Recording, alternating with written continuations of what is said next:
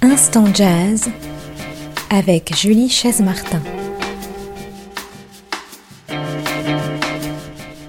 Cette interview a été enregistrée avant les récentes mesures gouvernementales instaurant le couvre-feu en Ile-de-France à partir de 21h. Vincent Bessière, mon invité, sur ce troisième et dernier épisode consacré au festival Jazz sur scène de Paris Jazz Club, me développe le programme de la dernière semaine du 19 au 24 octobre. Programme donc très bouleversé suite à ces mesures gouvernementales puisque plusieurs clubs ont dû fermer ou bien avancer leurs concerts dans le début d'après-midi ou même tout le week-end ou à partir de 17h. Tous ces détails sont à retrouver évidemment sur le site de Paris Jazz Club, mais aussi sur les sites respectifs de l'ensemble des clubs qui participent à ce festival à Paris et en Ile-de-France. Je vous propose tout de même d'écouter cette interview réalisée avec Vincent Bessière, qui nous parlait de ce festival Jazz sur scène qui a lieu tous les ans avec cette riche programmation et surtout les actions culturelles sont bien maintenues. Bonne écoute.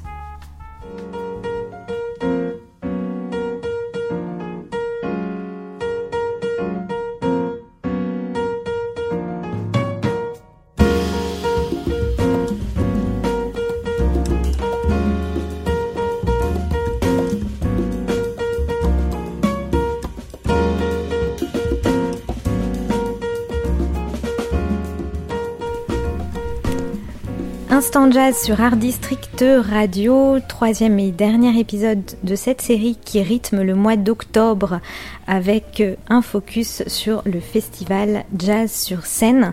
Et je retrouve Vincent Bessière, président de l'association Paris Jazz Club qui organise ce festival depuis plusieurs années. C'est la neuvième édition. Il est déjà donc en cours depuis le 9 octobre jusqu'au 24 octobre. Vincent Bessière, cette dernière semaine de festival, on va en parler ensemble tout de suite.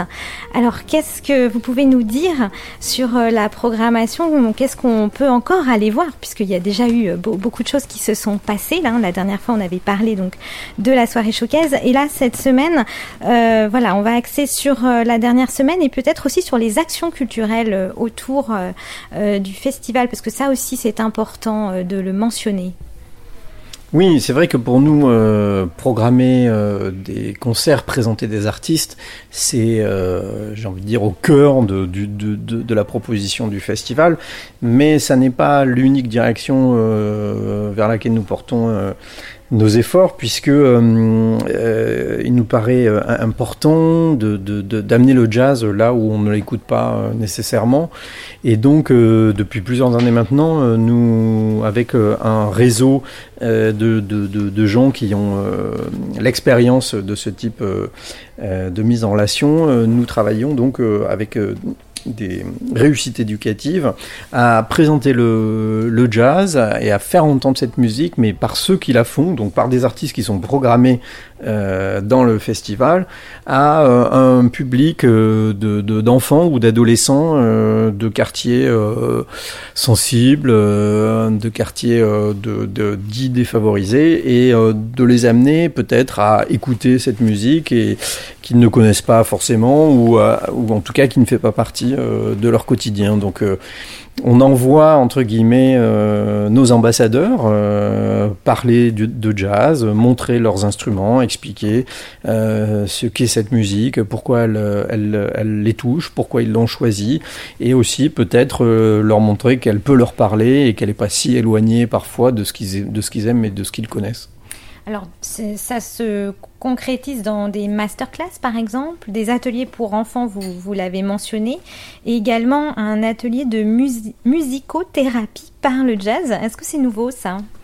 Alors ça n'est pas tout à fait nouveau puisque nous l'avons déjà expérimenté euh, l'année dernière avec euh, Ronnie Olanor qui euh, alors lui est, dans, la démarche de, de, effectivement soigner enfin contribuer aux soins au bien-être des patients à l'aide de la musique et du jazz en particulier donc c'est une démarche d'art thérapie qui permet pour des publics alors plutôt d'institutions institution psychiatrique ou, ou de, de longues maladies, de, de, de, bénéficier comme ça du, j'ai envie de dire, du, du, du, soulagement, du repos, du bonheur de la musique. Hmm. Alors une programmation à découvrir évidemment sur le site euh, de Paris Jazz Club. Et si on parle, si on reparle encore évidemment euh, de musique et de, et de concerts et de programmation, Vincent Bessière, qu'est-ce que vous nous conseillez d'aller voir? Alors évidemment tout, bien sûr, euh, c'est normal. mais voilà peut-être une petite particularité ou des, des petites pistes, voilà pour nous aiguiller un petit peu. Alors c'est toujours c'est toujours un crève-cœur hein, pour moi de, de, de devoir euh, choisir un, un, plutôt qu'un autre. Et, euh, je regarde la programmation et je vois plein de gens que j'aime ou que. D'ailleurs, vous êtes quoi Vous plus jazz euh, tradi, plus jazz Ah moi j'aime. vous savez, moi j'ai travaillé pour un journal qui s'appelait le journal de tous les jazz. Mmh. Et, ah oui, et, et j'aimais bien ce, ce, ce, ce, slogan et, et cette pluralité. donc donc pour moi, ce qui vous vous en sortez bien là. Vous voulez pas dire de préférence. non, mais je, je, pourrais vous dire, comme Duke Ellington, il n'y a que deux sortes de, de musique, hein, la bonne et la mauvaise. c'est vrai, c'est vrai. Et le reste, au fond, euh, c'est pas ce qu'il y a de plus important. Donc, euh, allez, je vous cite quelques noms euh, dans cette semaine. Euh, je peux vous parler, je peux vous parler de un concert qui va, je pense, être très intéressant. C'est ce samedi, Baptiste Trottignon qui présente un tout nouveau quintet à la Maison de la Radio, puisque la Maison de la Radio fait partie de notre festival. Je peux vous parler ah, aussi. On n'avait pas dit ça encore, que la Maison de la Radio faisait partie du festival. Je l'avais pas vu, voyez. Eh oui, ben voilà, c'est, ça fait partie de la richesse. Mais en effet. Voilà, donc euh, il y a également euh, le contrebassiste Yves Rousseau qui va présenter au Pan Piper euh, son nouveau septet dans lequel il y a notamment Géraldine Laurent et, Thomas Savy à la clarinette. Quelques noms au passage pour vous inciter à à aller écouter euh, du jazz. Merci beaucoup Vincent Bessière de nous avoir présenté au fil donc de ces trois épisodes euh, spéciaux pour euh, le festival Jazz sur scène toute cette riche programmation. Je rappelle donc qu'on peut aller voir si on fait tout, eh bien 150 concerts, donc c'est quand même pas mal. Il faut avoir le, don de, d'ubiquité. exactement. exactement.